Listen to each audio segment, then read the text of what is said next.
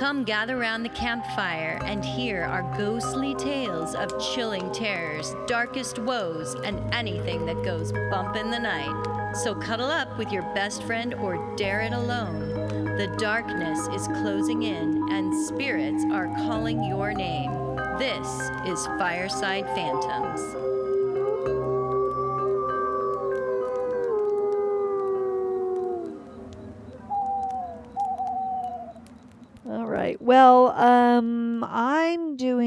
This one is a fan favorite for many reasons. It's a story that was a little bit of low hanging fruit because everyone's done it to death. but that's okay because it's a good story and it should be done to death. Um, the Eastern State Penitentiary. Hells yeah. Hells Um, yeah. This has got some history to it and it's got some stuff that we're going to work through tonight. The demons, we're going to exercise them from the exercise yard. It's going to be great. Um, so the Eastern State Penitentiary is located in Philadelphia, Pennsylvania. It was designed by a guy named John Haviland, who oversaw the majority of its construction, which began in 1822. Uh, the first prisoner was admitted on October 25th, 1829, for Carol the theft of a $20 watch, a $3 gold seal, and a gold key. Wow. Mm-hmm. Arrested for that. That wouldn't happen in Portland. no, not at all. Uh, the prisoner was sentenced to two years in the prison with labor for the theft. In fact, there were many prisoners who were brought there in the early days of the prison for muggings and purse snatching and received similar sentences. So, but you think about it in 1829, that probably was a lot of money. You think about it, purse snatching was really a big thing. It was a big I deal remember that. back Like in when. I'd walk around the city, I'd be having the strap that goes over the You would neck. clutch your purse to over- your chest. What is it? The crossbody strap. Remember when Yeah. that was Yeah, popular? yes. Because because you got to watch out for the purse then snatchers. You always have to, whenever I would go to like a foreign country and I didn't really know Oh, yeah. anything, they make you wear those little fanny packs because that way, and you have to wear under your shirt yeah, so that the pickpockets cannot get to you and get your stuff. yeah, Yeah, I remember that For sure. So, yeah. Back in the day, they would have handled this correctly. They would have thrown those people into the Eastern State Penitentiary and said, good luck in there. Right. Ooh. yeah. Okay, so the prison was designed with a neo Gothic look on the outside, so it looks kind of like a castle. It's big stones and Get me turrets and stuff. Yeah, they did that on purpose to scare people out of committing crime. Oh, see, I that's my idea of a great place to live. It looks, it a looks, gothic castle. it looks medieval. It really, it really does look kind of scary. Um, however, the revolutionary idea around this prison at the time was to get prisoners to repent for their crimes and sins. Therefore, the prison on the inside was designed to encourage their connection to God and to seek His forgiveness, Mhm. very much like a church. Hence, it was named the Eastern State Penitentiary, as the word penitentiary derives from the word repentance. Oh yes. Isn't that interesting? I It learned that in this story. I was like, oh, okay. That okay. makes sense? Yeah, now that makes a lot more sense. So, in order to encourage prisoners to seek repentance, Haviland, the designer, designed the prison as a space for isolation and solitary confinement. The prisoners would have their own cell that was locked with metal doors and then covered by a second heavy wooden door so they were unable to be heard out in the hallway. Oh. There were peepholes for the guards to see the prisoners without being noticed, and small portals to pass the prisoners their meals. Above the prisoners' heads were skylights in the ceiling put there as the quote, eye of God, end quote, that would allow them to look up to the heavens as they repented and prayed, and to remind them that God was always watching them. And that would work as long as they're not vampires because right? with yeah. the sunlight right in your cell. it was an anti vampire prison. Yes, it, it would get very hot in in oh there. god, yeah, it would. Um, the hallways of the cell blocks were designed to have the feel of a church, and the doors to the cells were made of a short height so that the prisoners would have to bow their heads when they entered the cells as a reminder to bow their heads before God. Oh wow. Yeah, it's They don't mess around with the design. very psychological, right? Mhm. Um, but the prison was considered advanced for its time as each cell had its own toilet that the guards flushed twice a week, Carol. and Gross. even a faucet with running water. But in those days, that was a big deal because a lot of cells didn't even have toilets. They did. I don't think so. This but was they just pooped in a bucket. well, this prison had, I think, electricity before the White House did. Like it was a big deal when Oh, this, this wow. thing got built. I think Cool. that's true. I think I remember reading that. Mm. They even had central heating for wintertime.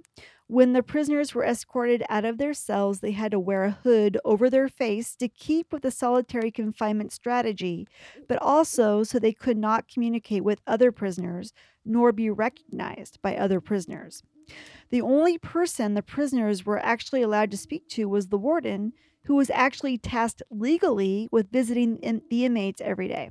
Sounds like a recipe for going crazy. It absolutely Holly. is a recipe for going crazy. You're uh, correct about that. Each cell had its own exercise yard secured with very high walls so the prisoners could not hear or see each other. They were never outside at the same time as a neighboring inmate. They were allowed to garden and have pets in their exercise yards. The individual exercise yards were eliminated as early as 1877, and the prisoners were put together to exercise, though they still had to wear their hoods over their heads and not speak to each other. but were they still allowed their pets? I don't know. Because that's all I need. I know. Just Wouldn't that be me, cool to have Just like a give me my dog or little Yeah. rabbit. That would be so nice. So, Haviland, the designer, had originally designed the prison to only have seven one story cell blocks that were connected in the middle with an octagon shaped building known as the rotunda, that each cell block would shoot out from like a spoke from a wheel. Mm-hmm. However, due to fast overcrowding, the prison ended up having 15 cell blocks, each with two floors. The last two cell blocks, 14 and 15, were quickly designed and built by the prisoners themselves Oh God. and wedged in between the other cell blocks. So there was seven, and then the other seven were actually all wedged in between the spaces between each cell block that was originally designed as part of the prison. But the last two got thrown up really fast, probably because of the overcrowding. Okay. Um, cell block 15 ended up being one of the worst cell blocks in the prison and reserved for the worst prisoners. So, the solitary confinement system was truly believed at the time to be an effective way to reform prisoners. That era's intellectuals believed in the theory that through their solitude, the prisoners would come to understand that what they did was wrong and truly seek forgiveness. Even Benjamin Franklin weighed in on the idea to reform the U.S. prison system through this method. However, what truly happened as a result of solitary confinement was its opposite. Instead of reforming the prisoners, many of them went mad from the isolation. In order to deal with this madness, the prison administration came up with several disturbing forms of torture to get the prisoners to comply. Some of these tortures included adhering them to an outer wall in the middle of winter and then dousing them with cold water until ice formed on their skin. If the prisoners were caught talking Carol, the guards had a device called an iron gag. They would chain an iron bar to the prisoner's tongues that would then be attached to the prisoner's wrists that were locked behind the prisoner's back. And if the prisoner moved at all, his tongue would tear and bleed. Oh my God. Some prisoners ended up dying this way when they tore their own tongues out. This yeah. is madness. It is madness. Um, this is why it's such a popular story. I can't believe It's I have. I can't believe a movie hasn't been made of this, like Maybe an actual horror movie. Maybe there has been. I don't know. Um, Oh. another torture device they used was a chair that guards would strap the prisoners to so tightly that their circulation would be cut off. They would then leave them there for days without food or water. Many prisoners had to have their legs amputated as a result. They also put convicts into quote unquote the hole, which was under one of the cell block wings. In the hole, the convicts would be left in complete darkness with very little food and water. Sometimes they would be left down there for as long as a month, and when they were brought back up, their eyes would be damaged by the light that they hadn't seen since their incarceration in the hole. And of course, it wasn't just petty thieves who were housed at the penitentiary. Many murderers, rapists, and mentally ill were also admitted into the prison. One man named Joseph Taylor was convinced that the guards were trying to poison him, so he disassembled a sewing machine in one of the workshops and took a metal rod out of it, snuck it back into his cell, and when the guard came to let him into the exercise yard, the prisoner ran out and clubbed the guard to death. Taylor said that he can remember striking the guard with the rod the first time, but he does not remember hitting him over and over again and eventually killing him. When Taylor was finished with the murder, he went back into his cell and fell asleep. He hit him with the rod of God. yeah, I guess he did. Take that, Jesus. Yeah. Flash forward to the 1990s, and a locksmith who had been hired to remove an old lock off of that old cell door that Taylor inhabited was trying with little success in getting it off. He said as he was trying to remove the lock, he was overcome by a powerful force and he could not move. He oh. said Oh. he saw a bunch of faces pop out at him from the wall. He believed the faces were of the deceased inmates that had lived in the prison at one time.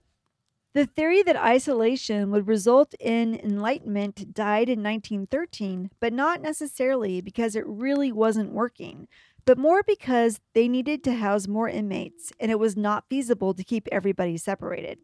Therefore, prisoners started sharing cells and played in organized sports in the exercise yard. By the 1920s, the prison was home to over 2,000 prisoners. A lot of prisoners were committed to life sentences at the prisons. There was a lot of deaths, either of old age or from disease. Tuberculosis swept through the prison and killed at least 600 men. Their coughing fits due to the TB were so bad that the doctors would operate on them without anesthesia and remove their ribs so that they had more room for their lungs to move when they coughed. Other inmates were forced to have plastic surgery. What? yes, it's kind of interesting. Because they're so ugly? Yes, yes. what? If it was decided that an inmate did not have a great outward appearance, then he would receive plastic surgery because if he was more attractive on the outside, he would be a better person on the Oh, inside. that Carol. is so messed up. Isn't that crazy? Wow. Your problem is, is you're ugly. And if you were just beautiful, You'd, you'd have a would like beautiful soul. people would like you better and you'd be treated differently. And maybe that's true. I think, I actually think good looking people do get treated better in our society. So they do. They get away they- with a lot more. they too. sure do. Yeah. Okay. And tall people. tall, tall people, tall, good-looking people get everything that they ever wanted. It's bullshit. I'm just kidding. Yeah. Um, other inmates died by suicide, either by hanging or by slitting their own throats. Um, oh, on Ghost Adventures, your good friend Zak Bagans. Yes, that is my friend. Yes, visited the prison and was going through the historical death ledger and found one cause of death listed as masturbation. He would find that. right? Way to go, Zach. Your investigating is top Mm, notch. Top notch. Apparently, back in 1859, they did believe that you could indeed masturbate yourself to death. oh, what a way to go. In another cell block, there were two stories of very small cells with an open corridor in the middle of the floors that you could see down uh, or up to either floor. In this cell block, the prisoners could reach through the bars of the doors. The walkway between their cells and the open corridor was very narrow, so the prisoners could reach out and touch the guards as they walked by. Reach out and touch someone. On several occasions, the prisoners were able to push the guards so hard that the guards fell over the railing through the open corridor and onto the cell block floor a story below. A few guards died in this manner. It was so bad and so frequent that prison officials put some metal bars over the open area so that the guards wouldn't fall all the way down to the story below when the prison prisoners pushed them. it wasn't like Could no you bad imagine prisoner. It was like, like, having to go work in there? no. I I wonder I wonder if the turnover was just Oh my God, I can't even imagine. Carol, from 1929 to 1930, Al Capone was also an inmate at the prison. Oh. He had been charged with carrying a concealed deadly weapon. He spent about eight months at the prison. However, his cell was the lap of luxury. I bet it was. He had a bigger cell than the other inmates. He had nice furniture, rugs, lamps, paintings on the walls, and even a radio in his cell.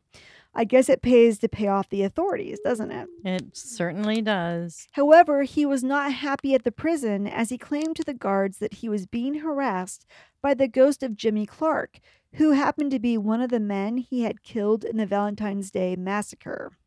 Oh. The guards could hear him yelling at someone, telling him to go away and leave him alone. They believed he was talking to Jimmy. So Al Capone got haunted there. Oh, that is That's fascinating. of cool. Over its lifetime, the Eastern State Penitentiary was home to over 80,000 prisoners, with at least 1,000 people dying inside via murder, suicide, disease, or old age. Beginning as early as the 1940s, both prisoners and guards started to have paranormal experiences at the prison. Reports of shadow figures, strange noises, whispering, cackling laughter, screams, etc., have all been reported by residents of the prison. The prison was designated a National Historic Landmark in 1965 but closed in 1971. While it was closed, it fell into disrepair, being taken over by Mother Nature and vandals. The city of Philadelphia purchased the prison with plans to tear it down and put some kind of new development up. But in 1988, the Eastern State Penitentiary Task Force was able to stop plans for the building and instead have it open to the public in 1994 for historic tours. Wow. So they decided not to keep it as a prison. They stopped the tear down that they were planning to do to Mhm. rebuild something else, and they wanted to keep the prison as it was a historic landmark and open it for tours. And that's what they've been doing since yeah. 1994. So are do they call it ghost tours? they have a whole Halloween event oh that they raise money, and I think they give it to like a social justice cause or something to help better prisons or something. yeah. But yeah, they have a whole thing and a historical tours. Yeah, they make some money off of it. Wow, that is Yeah. It's a crazy story. To Yeah. see inside would be amazing. Yeah. If you're ever in Philadelphia, it's like right in the middle of the city. Yeah, I wonder if they just like leave the blood stains on the walls. They might and for the everything. effect. Yeah. So many ghost hunters and paranormal shows have visited the Eastern State Penitentiary for obvious reasons. yeah, They have captured the sounds in cell block 12 of something heavy dragging along the ground, which they attribute to a prisoner digging in his feet as he is being dragged away. They have captured disembodied voices in pain. People have been touched on tours throughout the building. Tour guides have seen individuals join their tour groups out of the corner of their eye, and when they turn to address their new guests, there's no one there. Oh gosh, that would be Uh, terrifying. They have heard disembodied voices, have caught many EVPs in the various cell blocks. I wonder if Jimmy's still there. Maybe. All of the cell blocks in the prison seem to have some kind of haunting down its corridors. Cell block 12 is considered to be a hotbed of activity where full body apparitions can be seen of deceased prisoners. Cell block 6 features shadow figures and whispers, screams, and laughing. Cell block 4 is haunted by creepy faces in the walls. Old cell doors can be heard slamming shut. EVPs seem to be easily captured at this location, with a few of the paranormal shows getting quite a few eerie recordings. Many people have felt overwhelmed emotionally and have broken down crying. Some people have been touched, and others have just had the overwhelming sense of being filled with dread. On an episode of The Unexplained Zone, the show's resident psychic said there were many souls at the prison.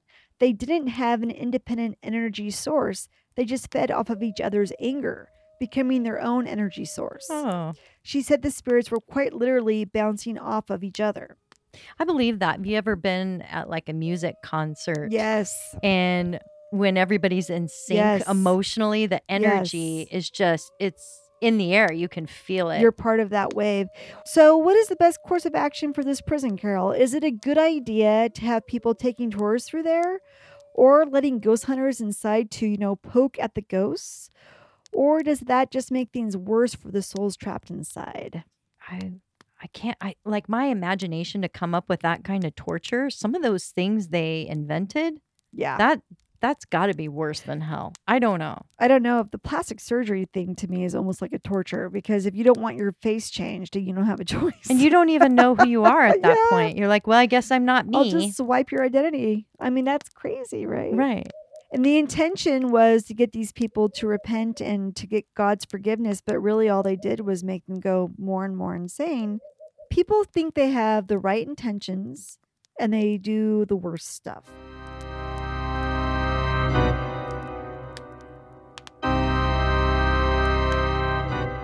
I have the story called The Fire Witch of South Larrabee Street. And I changed the title. At first, it was called The Tallman uh, Home Haunting. and I was like, no, we've got to we've got to have a better title than that. And this haunting grabbed my attention because it is a paranormal case in which an entire family abandons their home, fleeing in terror in the middle of Mm. winter at night, just nine months after buying the home. So the names of the children have been changed at request of the family to protect their identities. Okay. Um, but the home was located in the small town of Horicon, Wisconsin. And Horicon is just a f- small farming town It under sounds like 4,000 people. Huh? Horror. It sounds like horror con. I know. I'm going to a I con know. for horror. That's another reason why I love this story. It's HorrorCon. yeah. What a great name for a haunting of a town. It's great. I know, I didn't make that up. Horicon is a farming town just under 4,000 people. There's a lot of whoring going on. No. The house itself had no previous history of being haunted. Supposedly, the biggest event of the year there is a waterfowl migration of thousands of birds. So, really, literally nothing happens in this town. Boring. Yes, but the Tallman family, you know, they were going to put this small town on the map as they would bring worldwide attention because of their paranormal ordeal. So now that I've built up this story, we'll get right to it. I've so never heard of this one. I know, it's great. Huh. Debbie and Alan Tallman moved into their ranch home in April of 1986. The house was in a new residential development which comprised about 10 new homes on South Larrabee Street. It was a three bedroom ranch home, perfect for their growing family, and had a basement which could easily be converted into a couple more bedrooms. At the time, Deborah was pregnant with their third child. Their seven year old boy, Kenny, was from a previous marriage, and Alan and Debbie had a two year old daughter together named Mary Ann. Soon after the family settled into their new home, Deborah began to feel unwell. Her doctors all attributed her illness to being pregnant and advised bed rest. The kids also seemed to be constantly sick. It wasn't just colds, it was chickenpox, ear infections, flu. It seemed every week she was taking one child to the doctors. Deborah's mother and sister would take turns helping out around the house. They had several relatives living in the area and were very grateful for all the help and was looking forward to hosting many of them for visits in their new home. During the time leading up to the birth, both Deborah's mother and sister complained about not liking their house, even though they thought it was visually pleasing, well made, and decorated nicely. They later confessed that the house just had a strange vibe, and they also seemed to feel sick and anxious when visiting. Alan and Deborah found they were irritable with each other, having arguments over stupid things. Both agreed they needed a date night out and hired a 16 year old babysitter who was familiar with the family and their children. Debbie and Alan did have a relaxing, happy evening out eating at a favorite restaurant and returned home only to be greeted by a frantic babysitter who ran out of the house to meet them. She informed them that while she sat at the kitchen table playing a board game with Kenny, another chair at the table started rocking on its legs and then bounced around violently, coming to an abrupt stop.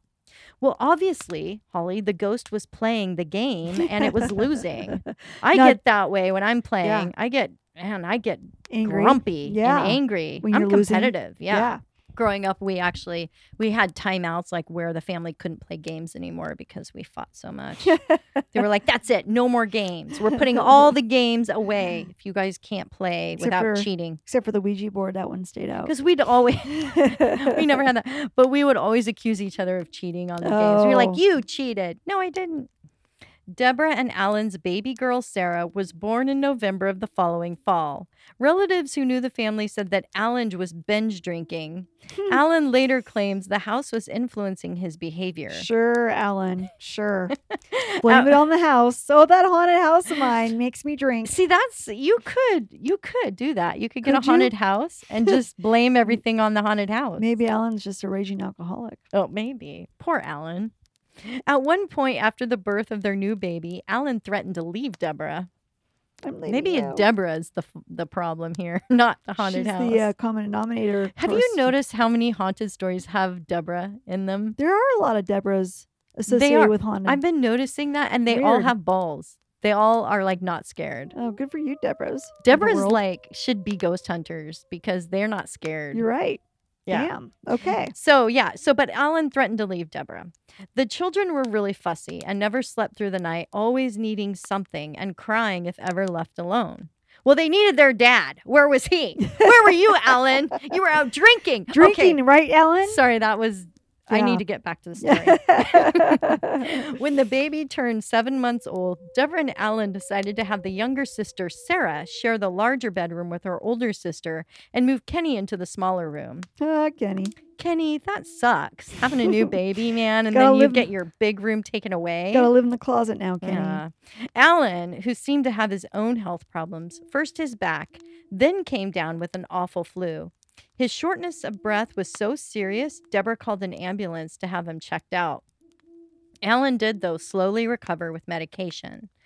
They brought in building inspectors, suspicious that building materials were treated with a chemical, perhaps that they were getting sick from. Maybe asbestos was in the house or mold was in the home. But after a thorough check, they were told the house didn't have any toxic indications that they found.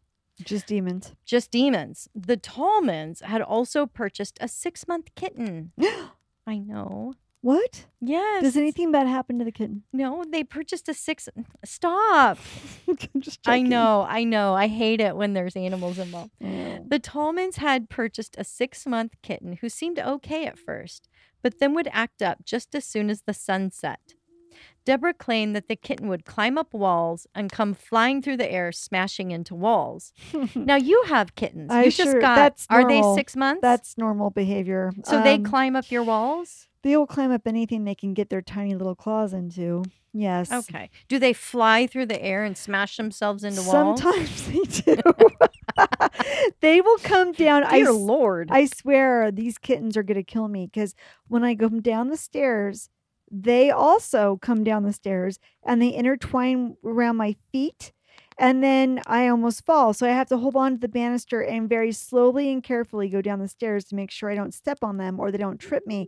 Sometimes they fly past me so fast, they will go halfway down the stairs and then they shoot off of that midway of the staircase Yeah. onto the dining room table wow. and across so fast. I don't even know what it was. I mean, they are Yeah. so fast. I mean, I was thinking about that because I was like, maybe that is normal kitten Yeah, behavior, that- and that they just don't normal. realize it. I mean, the first time I met your kittens, they're adorable, yeah, they're cute. but um, one of them drew blood. yeah. off me. oh, we did. Yeah, Sorry about I that. don't know if it was Fig or Ash. Yeah, Probably Ash. maybe. Did was where was the an incident occur on your body? Was it on your hand or? Yes, it it made the stigmata. on That would be Ash then. Because, you so they're so they are probably demon possessed as well. They most likely. yeah. are, So yes. back to the story. Okay. Um, Alan hoped to confine the kitten at night to the bathroom so it would not have free reign of the home, but it would just howl all night long. No, poor kitty. I know. One night he forgot to get the kitten and put it away because it had fallen asleep on the couch. Oh, But later it must have woken up because they both were startled from their bed. I'm sorry. but later it must have woken up because they both were startled from their bed when the cat flew across their bed and up the chest of drawers, hanging with its claws dug into the plaster wall up towards the ceiling. that's about right. It was like, yeah, he said it looked like an owl. Oh, Uh, needless to say, the cat was given away to a new home. oh, They just weren't cat lovers. I guess not. Hoping to get Kenny to relax and fall asleep in his new bedroom, they placed a clock radio that would shut off after about 30 to 45 minutes of music. Kenny got up and claimed the radio station was changed to a different channel. Hmm. Thinking the signal was just picking up another station, Deborah just disregarded the incident. Oh, Deborah, it's just, you mm-hmm. know, picking up another signal. It sounds like you, Deborah. Yes, Sure Deborah. does. Anyway, she tucked him back to bed and put the radio on the correct station and left his room. But Kenny got back up again and said, No, the radio station changed channels again. This time he was watching the knob turn on its own. So the radio clock was just taken away because Deborah didn't know what else to do. You do not get to have this radio clock if you're going to keep complaining about the music. That's right. This was a privilege, and now Yeah. you don't get it. Goodbye. You don't get your big room. Now you don't get the radio clock. Do you think Kenny's life really sucks right a new. Deborah, or do you think it this is the same Deborah and all these other stories that we've told over the years? It's the same person. She it just sounds like the same person. in a paranormal situation. Yeah. I think it's the same person. I know. It's just it's crazy. She's like, son of a bitch. Again, I'm starting a whole new family and it's happening again. or This maybe or maybe everybody for identity protection just likes the name Deborah. and maybe. so they just choose it. She theorized he was just wanting to get attention because of the new baby. And he would never sleep through the night, always saying that he could hear noises like pipes banging. and it was coming from the basement. But Deborah knew it was just their bedroom set banging against the wall, but she Uh-huh. couldn't tell him that. Working on baby number four. Ba- working on baby number four. I don't know. But anyway, one night after his usual temper tantrum about having to go to bed, he'd finally given up out of exhaustion and they turned off his bedroom light.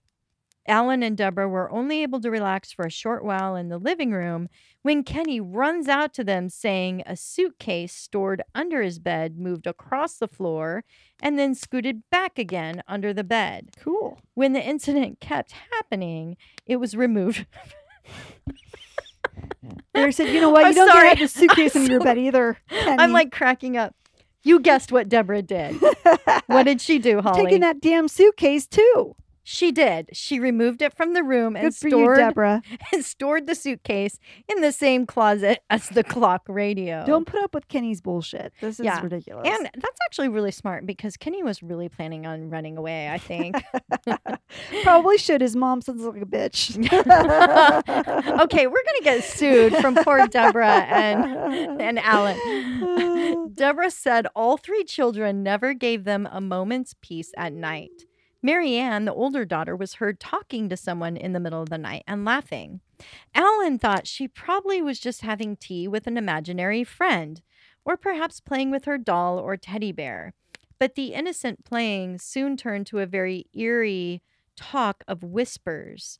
They could hear her saying, shh, shh, as if she wanted someone to be very quiet or go away. Sometimes she would appear in their bedroom talking about hearing noises and asking them if they heard it. Don't you hear the voices? She would ask urgently. It was as if the kids were all being visited independently because they were never all awake at the same time. Alan would try to lay on the floor of the girls' bedroom until they were asleep and then go lay down on the floor of Kenny's room until he fell asleep. It seemed that was the only way they would calm down. At one point, Alan also started to hear the banging noises from below the carpeted floor. He also heard scratching noises like mice or rats crawling around, but after checking, they never found any evidence of pests. Deborah never heard voices herself, but said she would hear the garage door open and close on its own. They had stored meat in a freezer, so um, and they had kept that in the garage. So she was just worried someone was trying to break in and steal it. Take her meat. Mm-hmm. Take her meat. there never was anyone present when she checked, and nothing seemed out of place.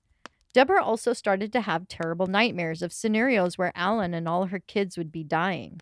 In the fall of 1987, Alan attempted to paint the walls in the basement and was called upstairs by Deborah for help in putting a child to sleep. He remembers that he laid his paintbrush across the top of the paint tray. When he returned about 45 minutes later, the paintbrush had been jammed upside down into the open paint can. Trying to remain calm, he wiped off the paint on the handle and resumed painting. Alan remembers seeing a glimpse of a dark shadow out of the corner of his eye cross the basement. It unsettled him so much, he said, Nope, and quickly sealed everything back up and went upstairs. Nopey, nopey, nope. No. Nope. There seemed to be a prankster because on another occasion, a basement window was found to have been removed and set on the ground, propped up against the wall. Nothing was taken, though even Alan's expensive gun collection was there and power tools remained untouched. So, what they couldn't figure out was how did a person break in through the window? Um, it's up so high from the floor that in Mm. order to get out, they would have had to have a chair to climb up on. Mm-hmm. After that, they decided to get a guard dog. Alan had gotten promoted as a foreman and had to work the night shift. And Debbie, who had to manage the children all on her own, now was all on her own at night. He wanted her, though, and the kids to feel safe, so he purchased the dog. As if a dog could replace a man. That's right. He's just thinking, you know what? This dog will do the job I'm supposed to be doing. The dog, though, went nuts, barking incessantly at night, pacing back and forth. It didn't matter if the dog was in the yard or in the home, it acted crazy, scratching at the doors to be let in or out, and it wasn't satisfied with either option. Unlike the cat, though, they kept the dog. And just put up with the barking. Whatever. Yeah, they were dog people. Well, But the neighbors also commented that their dogs would bark at the house aggressively whenever they attempted to walk their dogs by the home. Hmm, So it wasn't just their dog, it was other people's dogs too. okay. One night, Mary Ann, the older sister, woke her mother up saying there was a fire in her room and someone was watching her. When her mother checked the room, there was nothing to be seen. Well, of course not, Deborah. You're Deborah. You you don't see things. Deborah, you don't buy any into any of this bullshit. I know. no. Mary Ann kept saying, though, to her mom, night after night, that there were fires on her door and in the windows, and someone or something was hiding behind her door ready to get her when the lights were out. Well, that's scary. It's very scary. In researching this story, it seems several sources claim a used bunk bed could have been the element that triggered the hauntings. Well, that's weird. Shortly after their baby was born, the couple purchased the bunk bed for the girls to have and assembled it once they moved them into the larger room. But nobody could find any history regarding the former owners of the bed, and it seemed in good condition, like the house. It also didn't make sense why the paranormal activity would be in other rooms of the house, far away from the bunk bed, like in the basement or in Kenny's room. Kenny, who had just turned eight, was upset one night after saying he saw an ugly, old, and wrinkly three foot tall woman. He described her as looking like a witch. He said she would stand by his door and a red glow like fire would surround her long black hair. Cool. Yeah, Deborah tried to convince Kenny that it was his guardian angel at his bedroom door, Ah, Deborah. visiting and protecting him. there you go again, Deborah. Nice. It's not a witch. It's an angel. It's a beautiful angel protecting you. But Kenny insisted she was too ugly to be an angel. Good job, Kenny. Yeah, Kenny. Deborah and Alan finally started to compare all the incidents they were hearing about from their kids and experiencing themselves around the home. It was the first time they considered moving, but once they tried calculating all the costs and estimated they would lose around $3,000, Deborah convinced them to just call their local pastor. That's right, Deborah. That's right. Reverend Dobratz encouraged them to start attending church, and when he could find time, he would pay them a visit. Meanwhile, Alan was certain that something was in the garage, watching and waiting for him. See, Alan was paranoid. He really knew something was going on. Every time he pulled down the garage door, he said it was like shutting himself in a tomb. When the pastor interviewed them both, his conclusion was that they were dealing with an agent of the devil. He thought maybe they had enemies. Maybe somebody put a curse on them or a spell on the home. Reverend Dobratz suggested they play cassette tapes of religious music at night in the children's rooms and say prayers and Bible verses out loud to rid the house of any evil. So they were shocked to think anything they had done would attract evil into their home. But they did allow the pastor to bless the home regardless and tried to go to church. One evening around Christmas, Kenny said the witch lady was standing by their Christmas tree glaring at him. Ooh. Deborah heard him yelling at her to go away and leave them alone. Would you yell at it? Like if you were sitting there, you look over and there's this three foot ugly fiery witch standing next to your Christmas tree. Would you say, "Hey, leave us alone"? I would if she was someone I've seen over and over again in my room and I'm worried that she's going to steal my presents. Mm. The kids at that point would not even allow Deborah or themselves to go anywhere alone. They were terrified. hmm Alan, coming home and hearing what happened, also yelled out loud for whatever it was to leave his children alone. And if it wanted a fight, to fight him instead. Yeah. Yeah, Way to go, Alan. Tough guy. To take a shot of whiskey after he said Yeah. leave my leave my kids alone. Come after me. That, of course, was the wrong approach, Alan. A she, fight was indeed coming. She did pick on him then. She did. Ken started to have horrific nightmares. One nightmare was of a tornado chasing him, and when he came home from work the following day, a faint wind was heard coming from the garage, growing stronger and louder. He immediately remembered his nightmare and stood frozen in fear.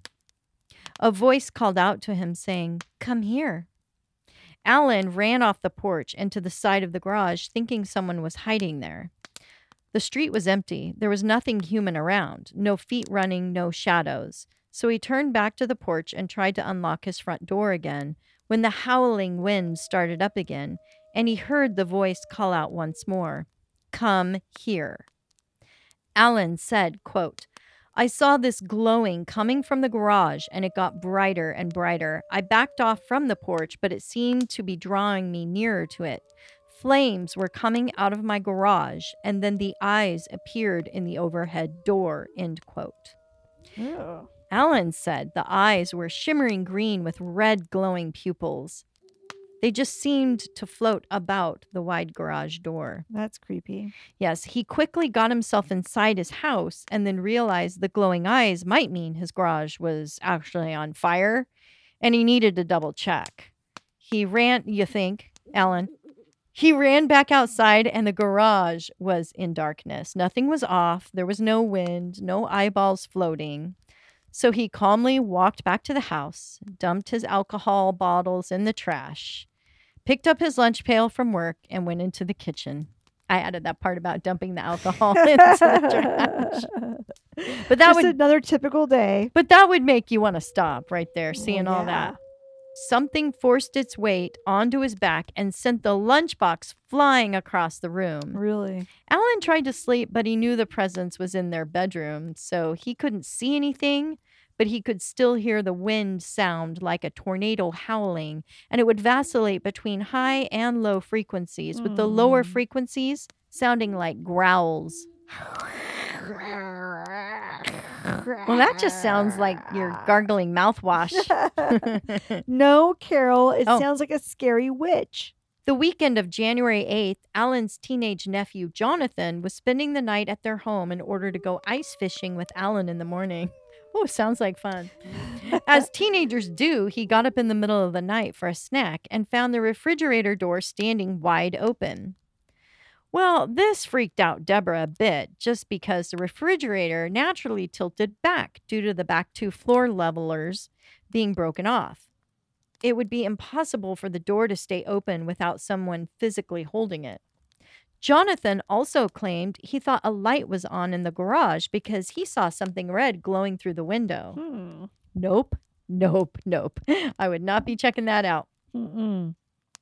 Well, Holly, this would be the night Alan would get to see the fire witch on Larrabee Street. Yay. He would assume his usual position, lying on the floor of his girl's bedroom, when he saw a fog rising up from the carpet, growing in height as it reached the ceiling. The vapor became a human form which wavered like a hologram in the center of the bedroom. It does sound like a movie. It does. An outline of a body was visible with glowing red eyes and an arm stretched out pointing to Alan. It only said two words You're dead, Oh. and vanished in a puff of flame. Mm. Poof. Wow. I mean, I can see this as a movie, can't you? I'll get you, my pretty. and your you little, guard dog, too. and your guard dog, too. The next day would be the Tallmans' last day in the home. Jonathan had offered to help Deborah while Alan went to work. Deborah played the religious music, and it seemed too good to be true. All was calm, and the kids seemed to be cooperating with bedtime, as Jonathan said he would read them stories until they fell asleep. But all hell broke loose when, after a while, Deborah heard Jonathan screaming for Deborah to come and help him. Mm-mm. Oh, God, Deborah thought. Not another man screaming and crying. There I go again. Jonathan said he saw the fire witch or something in the room. It told Jonathan that he was now involved. In terror, they all grabbed their coats and drove straight to Alan's work. As they drove away, Kenny said, quote, Mom, Mom, it's looking at us out of the window. Oh boy. End quote. Oh, Creepy. scary. It's so scary. So creepy. The Tallmans never spent another night at their home. They received help with the move from local church members who came to pack up their belongings, and the family stayed with relatives until they could buy another home in a city just a few miles away. They didn't care that they l- would lose three thousand dollars. Yeah, 3K is just not that big a deal. Didn't didn't matter at that point. Yeah. Alan was able to keep his job as he was well liked at his work, and his fellow employees all supported him, saying he could never make up something so crazy. Hmm. The police even tried to help the family by trying to keep their privacy from being invaded and their house protected. One of the neighbors later commented on a blog that it was kind of creepy at the time. It was really weird to see a police officer patrolling the street and their license plate number showed 666 on the back. That's weird. In light of the situation, though, the license plate was quickly changed out for a different one after people started commenting on it. Mm. Despite trying to keep everything hush hush, word did get out about the haunting, and the news media swarmed the community with reporters and tourists cruising the street trying to get a peek of the house. The Tallmans, though, were not willing to be interviewed, so rumors began to spread like wildfire, or shall we say, witch fire. Do your cackle. there were people who said blood was oozing from the walls. Mm, they and always that, say that. yeah, and that they had seen a snowblower operating all on its own. It's cool. That's that's a great lie. The house was eventually resold, and there never was again a mention of anything going on with paranormal activity. Hmm. The Tallmans, who did admit the trauma lasted for many years, also reported no further hauntings, though, occurred in their new home. That's good. Alan was a straight up family man. His personality changed. He and Deborah got along just swimmingly. Nobody could ever pinpoint what triggered the haunting to occur. The bunk beds were said to be destroyed just as a precaution, but others think the land itself might have provided more clues. But the local historical society said there was never anything strange dug up or discovered in the Larrabee neighborhood. There was a cemetery only two blocks away, but one would think the whole street would have been affected, not just the Tallman family. The area was close to a marsh, and previous to the housing development, teenagers would use the vacant land as a lover's lane or hangout place. Hmm. The police chief was sympathetic to the Tallmans' ordeal and brought in a team of psychic investigators to examine the house after they left town. His investigation could not find any physical causes for what happened in the home. Parapsychologist Carl Schultz and Don Mueller also could not find any evidence of a hoax. The pastor of the church was convinced, though, that they had a curse placed on them or attached to an object in their home Hmm. which is why the fire witch entity was tormenting them. My thoughts were maybe she really wanted to scare them into leaving the house because it was a fire hazard. Yeah. Well, that's one way maybe to look at it. I mean, maybe she really wanted them to leave because but if it was a fire hazard, wouldn't the house have burned down? Yeah, maybe she got her timing off. You know, that's easy to do. That's funny. Sometimes, you know, time doesn't work the way you think it is. Apparently not. But I was thinking about that. What if she general, you know, genuinely was just trying to get them out of the house to save their life? Maybe it, maybe there was something wrong in the garage or something. I don't know. She was an ugly witch, therefore I think everything she was doing was bad. You know what she needed, Holly, was just some cosmetic She surgery. sure did. If they just gave her a pretty everything. face, she would have been the good witch. she would have been a good person on the inside, And she, she would have been, been- ugly. She would have been Kenny's guardian angel, like Deborah said.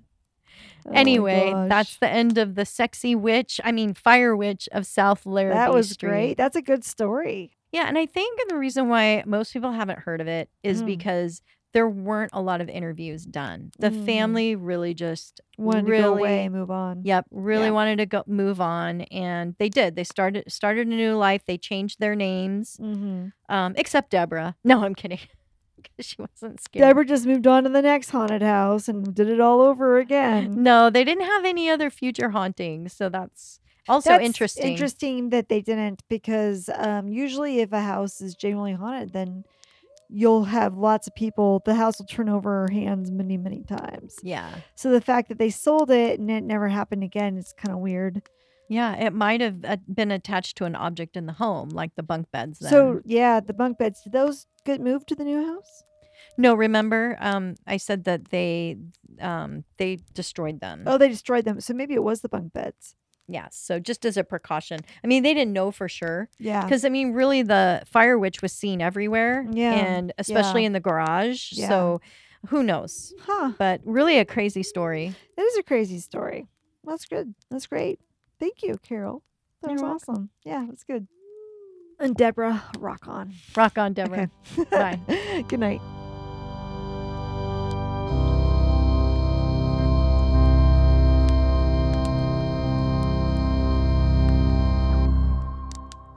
Hot It- evening. it is hot in the su- city tonight. Tonight. Each cell had its own exercise yard secured with blah, blah, blah, blah. or something in the air because it's affecting me as well. Love is in the air. Okay. Something. Something's been in Holly's throat. Something's been in my throat. Something's not- been irritating her. Mhm, We're not going to go down that rabbit hole. No, we are trying to clean up this act. Yeah. Believe it or not. Yeah. We're not doing a very good job of it. That would then be attached to the prisoner's wrists that were there. Yeah. Oh, go oh, ahead. Oh, I'm sorry. I thought you were trying to wave me down. like, no. stop. no. I don't want to know anymore. Aren't you glad this isn't live? That we can just like screw up? I love it. On an episode of The Unexplained Zone, the show's resident psychic said that they there were no, no, no. No.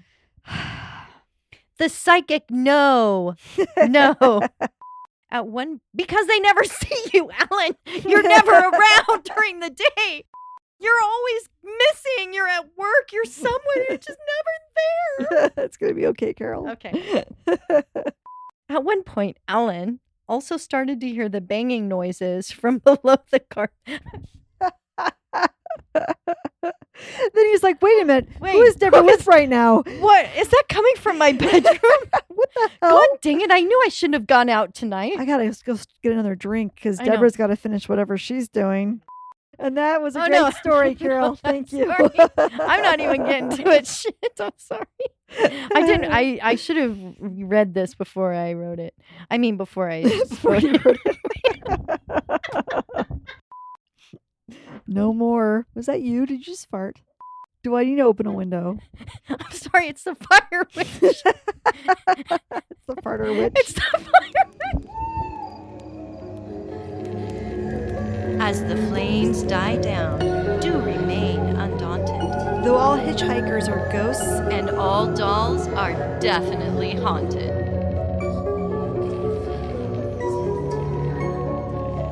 Hey guys, be sure to follow us on Instagram. Our handle is at Fireside Phantoms. If you have a spooky story you would like to share with us, send it to firesidephantoms at gmail.com and you may hear it on a future episode.